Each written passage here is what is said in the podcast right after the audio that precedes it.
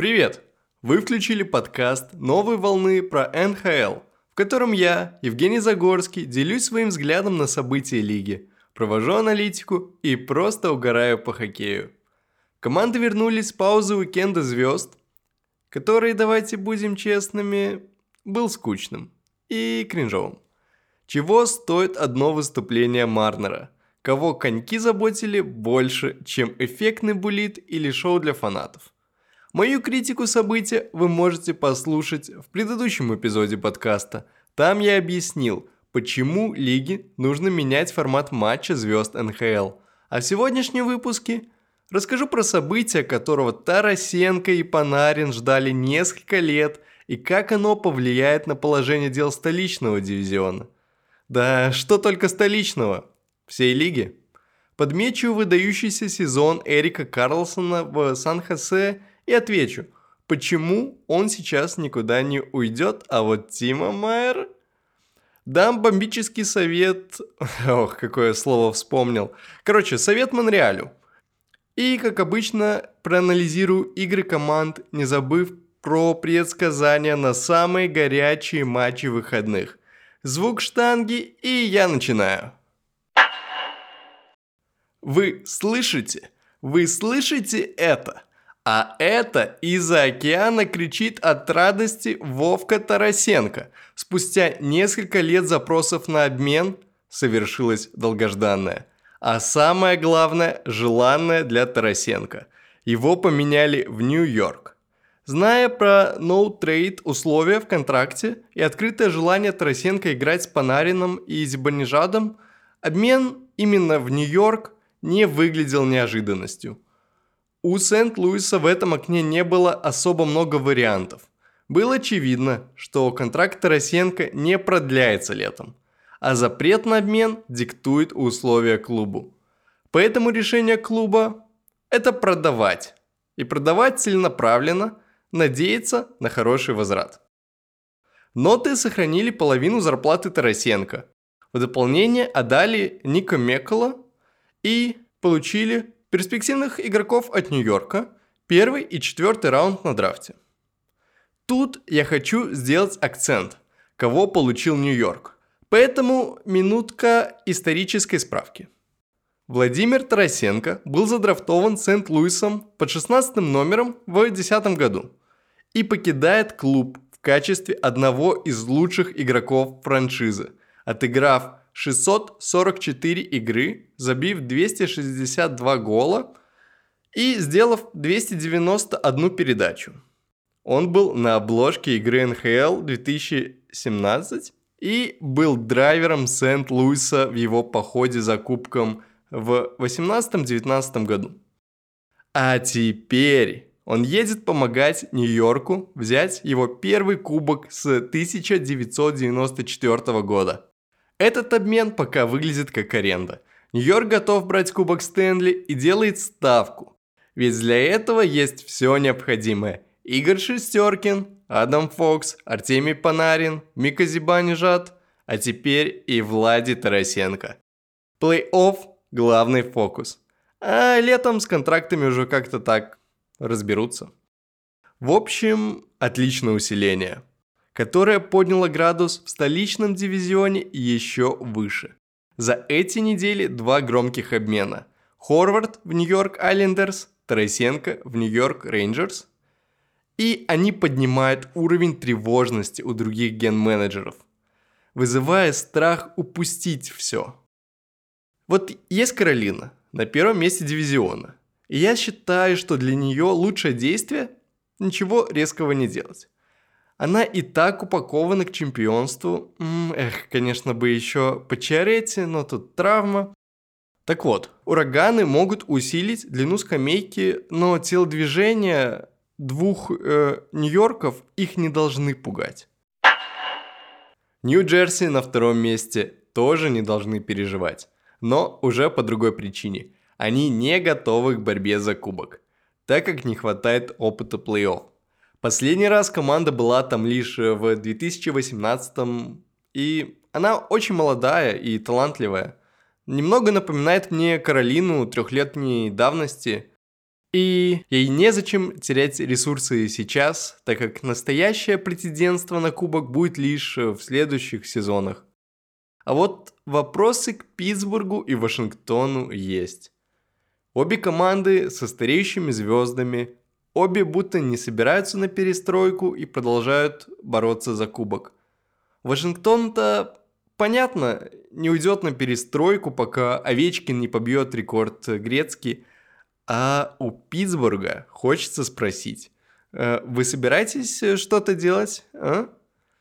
У команды есть дырки в центре, очень нужен центр-форвард, в третье звено. Каким может быть э, Макс Доми, например? Вот эти два обмена в Нью-Йорк повлияют не только на Восток, но и на всю лигу в преддверии дедлайна. Во-первых, Элитных нападающих становится все меньше и меньше, и заметных остались э, Тима Майер и Патрик Кейн, а цены на них выросли. Во-вторых, громкие обмены создают эффект домино и двигают рынок в более агрессивную сторону по принципу «А чего это они усиляются, а мы сидим-пердим? Мы же тоже в борьбе за кубок». В-третьих, игроки чувствуют больше свободы и могут более явно намекать на желание уйти.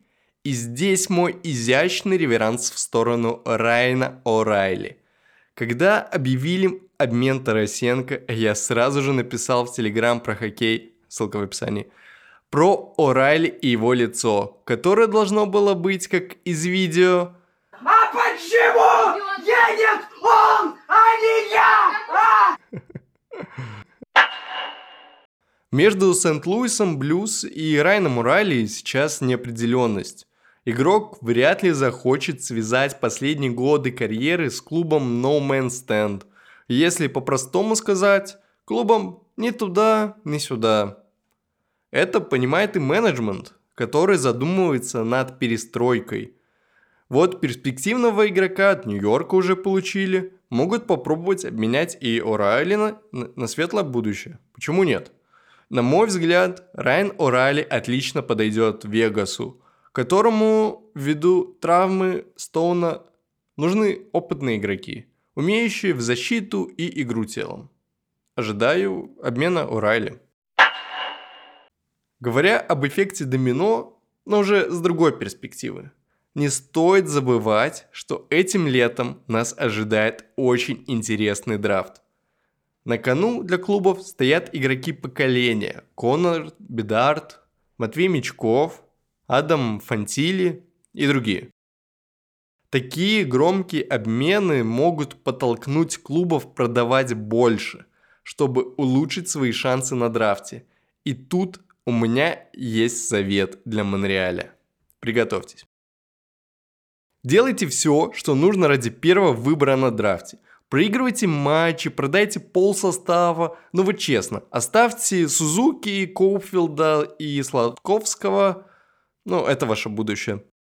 А Хоффман, Андерсон, Додонов и другие лишь едят зарплату. Ваше будущее не с ними.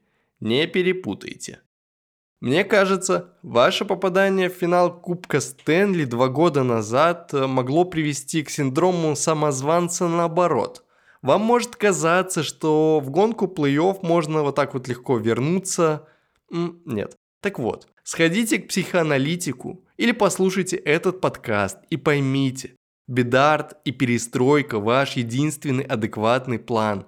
Вот звоните всем командам по списку и говорите, это наш список игроков, забирайте кого хотите, кроме этих трех. Монреаль ужасен в этом сезоне, был ужасен в прошлом, в позапрошлом их поход за кубком, как сказал Кучеров, закончился еще в полуфинале, так что не нужно питать надежд, что следующий сезон без кардинальных изменений будет лучше. У вас есть преимущество в лотерее. Шанс на момент записи подкаста оценивается в 10%, и его можно улучшить. Как бы Гэри Бэтмен не говорил, что никто из команд намеренно не ухудшает свои позиции на драфте, я не верю в это. Когда речь идет о Бедарде и Мечкове. Поэтому ожидаю от нижних клубов агрессивных телодвижений до конца дедлайна и такого же советую Монреалю. С появлением слухов об обмене Тима Майера в Нью-Джерси и Торонто я начал пристально следить за Сан-Хосе. Обычно я не смотрю матчи западного побережья из-за временной разницы, но хайп и сплетни изменили ситуацию. Я в предыдущих выпусках подкаста выражал свое беспокойство за обмен Майера в Нью-Джерси, и оно основано лишь на цене, которую придется заплатить. А что пугает меня еще больше, так это возможный обмен Егора Шаранговича. Егор осуществил мою мечту детства – попасть в Нью-Джерси, и для меня будет ударом уход Шарана из Дьяволов в рамках такого обмена. Так вот, смотря на игры Сан-Хосе и поглядывая на статистику, хочется вскрикнуть. Черт, а Карлсон-то звезда по имени Солнце. И мне нравится эта метафора для игрока, у которого карьера – это американские горки. То он всходит, то заходит, потом опять сходит. Стопроцентное солнце и стопроцентная звезда. Да, если вы забыли, Эрик Карлсон – один из лучших защитников хоккея, которые когда-либо выходили на лед.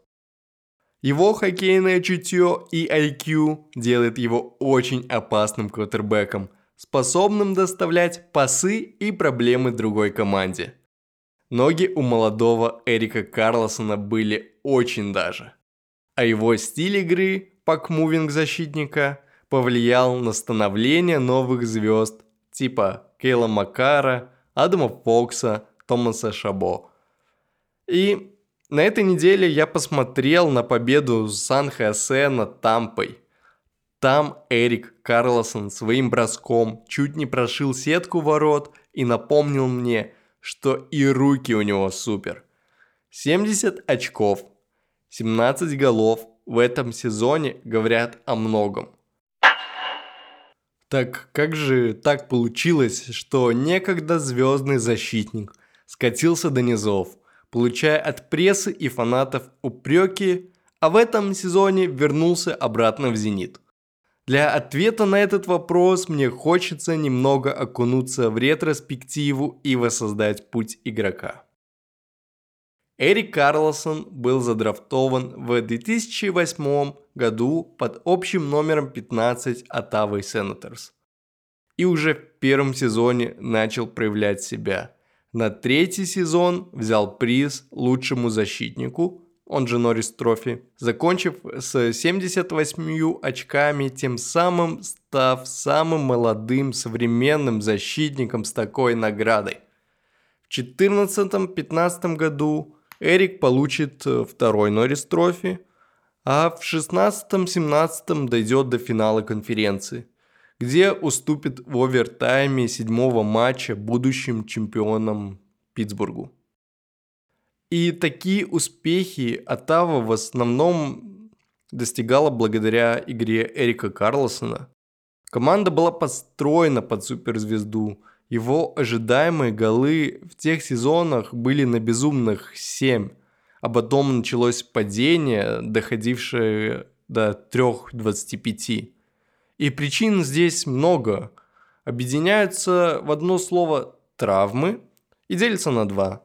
Травмы физические и травмы ментальные. Мало кто помнит, да и вообще связывает падение результативности Эрика с смертью за буквально неделю до родов его сына. По-моему, трагедия с нерожденным сыном – это один из главных факторов спада, так как все идет от головы. Масло в огонь подлил скандал с женой его сокомандника Хоффмана, которая кибербулила жену Карлсона, что не так давно потеряла сына. Обстановка в раздевалке была супер токсичной. Хоффмана тогда обменяли, но осадочек-то остался. И Карлсон ушел в Сан-Хосе на безумные 8 лет по 11,5 миллиона, которые до сих пор действуют. А потом были травмы, травмы, еще много раз слово «травмы». Операция на колено уменьшила работоспособность ног. Напоминаю, стиль Карлсона заключается в ведении шайбы. Было еще недопонимание игры с э, еще одной звездой защиты Брэд Бернс. Они как-то все не могли сыграться. И такое бывает, когда есть два игрока, которые привыкли, что команда играет под них. В общем, так Карлосон на несколько сезонов ушел с акулами на дно, а сейчас всплыл и рассекает не только волны калифорнийского побережья, но и защиту других команд. Мне искренне хочется, чтобы Эрик продолжил так и в дальнейшем, оставив груз прошлого за спиной. У него отличная харизма, невероятное хоккейное видение и сильные руки. Вокруг Сан-Хосе и Карлсона ходят слухи об обмене, но я считаю, что сейчас не нужно ничего делать. У Эрика хороший сезон, но сложный контракт. С таким игроком не стоит спешить под давлением дедлайна. Лучше позволить ему доиграть сезон, сесть спокойно и разобраться летом, продумать все варианты, обсудить с игроком, что для него лучше. Если Эрик Карлсон готов оставаться в Сан-Хосе, то отлично. У команды будет замена лидеру раздевалки дядьке Джо Тортону и другим старикам акул, которые либо уже покинули клуб, либо покинут скоро – Смотрим за 100 очками Эрика Карлсона в этом сезоне и надеемся, что Тима Майер не поедет в Нью-Джерси. Ну, это я как болельщик, по крайней мере, надеюсь. Как обычно, выпуск закрываем аналитикой предстоящих матчей, и эти выходные богаты на них. Уникальная суббота для жителей Евразии много комфортных для просмотра матчей, да и вообще много матчей в этот день. Так что давайте расскажу про самые интересные. Начать просмотр можно с Калгари против Баффало. Обе команды борются за место в плей-офф, и для каждой важно собирать очки. Я ожидаю противостояния на больших скоростях и азарте – Баффало выходит на домашний лед после разгромного поражения от Каролины, и дома у них почему-то в последнее время не получается играть. Выиграли лишь 2 из 7. А в этом матче хочу обратить внимание на значение бригад. У Баффало реализация большинства 25% и четвертое место лиги. В то время как у Калгари лишь 24 место. Зато Калгари умеет защищаться. 82% в меньшинстве, а Баффало одни из худших в этом показателе. 73. Еще важна точка. Баффало чаще проигрывают в сбрасывание и находятся по этому показателю последними во всей лиге. И мне с одной стороны хочется поставить на домашнюю арену Баффало ее прошлые победы над Калгари, но я склоняюсь к победе Flames. Благодаря умению выигрывать в сбрасывание и играть в меньшинстве. Удалений ожидаю много. Команды на азарте, обе хотят победу, но обе не выделяются дисциплиной. И при таком раскладе у Баффала будет меньше шансов.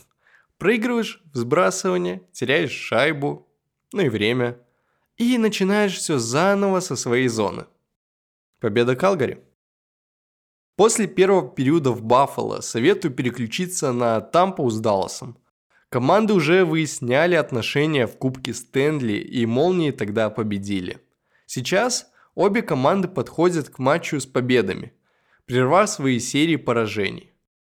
Кто продолжит серию побед – это интересный вопрос. У Далласа преимущество домашнего льда и, скорее всего, Оттинджер в заявке – который показал отличную игру в предыдущих матчах. Этот матч же для обороны и вратарей, где победит лучшая защита.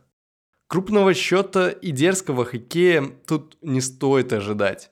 А вот на первоклассную, структурированную игру команд претендентов на кубок посмотреть можно. План такой. Смотрим на безрассудство в Баффало, а потом остываем в Далласе. Хотя в Техасе погодка-то жаркая.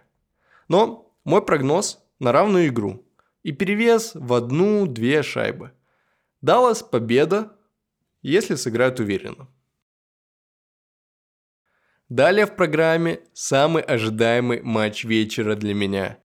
Бостон против Вашингтона. Бостон находился в паузе, наверное, больше всех. И знаете, это отлично. Отлично для клубов такой стадии. Им нужно набираться сил для поднятия Кубка Стэнли над головой. Мишки играют у себя дома. В воротах Ульмарк против Кемпера. Но это не точно. И вот, Ульмарк имеет лучшие рубежи обороны перед собой и редко пропускает больше двух шайб. А у Вашингтона есть проблемы с защитой. Все еще отсутствует Джон Карлсон. Я, как обычно, жду от Бостона победы. В этот раз довольно объективно. Тотал больше пяти с половиной. Если вы не устанете и не заснете после этих матчей, то мы продолжаем с Нью-Йорк Рейнджерс и Каролиной Харрикейнс. Очень важная игра для Нью-Йорка и этакий тест на готовность к плей-офф. Поможет ли обмен Тарасенко, которому нужно было лишь 3 минуты с Панарином, чтобы забить свою первую шайбу за Рейнджерс или нет? Честно, Сложный матч для предсказания. Нью-Йорк способен навязать плотную борьбу, так же, как и Каролина показать, что она тут вообще-то за кубком собралась. Здесь просто смотрим и предвкушаем плей-офф. Я лично не выдержу и пойду спать, но завтра с утра обязательно посмотрю Нью-Джерси Девилс с Миннесотой Вайлд. Последний матч дьяволов смотрю под валерьянку. Команда выигрывает то ли за счет удачи, то ли за счет упорства, ну или из-за доги Хэмилтона. Джек Хьюз все так же травмирован, дьяволы играют на выезде, и здесь я не жду победы в основное время, но, как обычно, надеюсь. Прошлые матчи были за Миннесотой, возможно, этот тоже. Победа Миннесоты. Воскресенье в Америке Супербоул, поэтому опять много игр днем. Те, кто составляли расписание, будто знали, какие матчи делать, чтобы все внимание было лишь к американскому футболу. В основном играют команды, не претендующие на кубок. Лично я буду смотреть лишь Сан-Хосе и Вашингтон. Уж очень хочется посмотреть на прорывной сезон Эрика Карлосона, ну и на парня, которого могут обменять. Это я про Тима Майера, если что. И если вы тут ждете от меня прогноз, то нет. Я тыкаю пальцем в небо, у меня нет насмотренности этих команд. И давайте так. Бэк-то-бэк для Вашингтона, после изматывающего Бостона, поэтому акулы забирают победу. Спасибо, что дослушали подкаст про хоккей.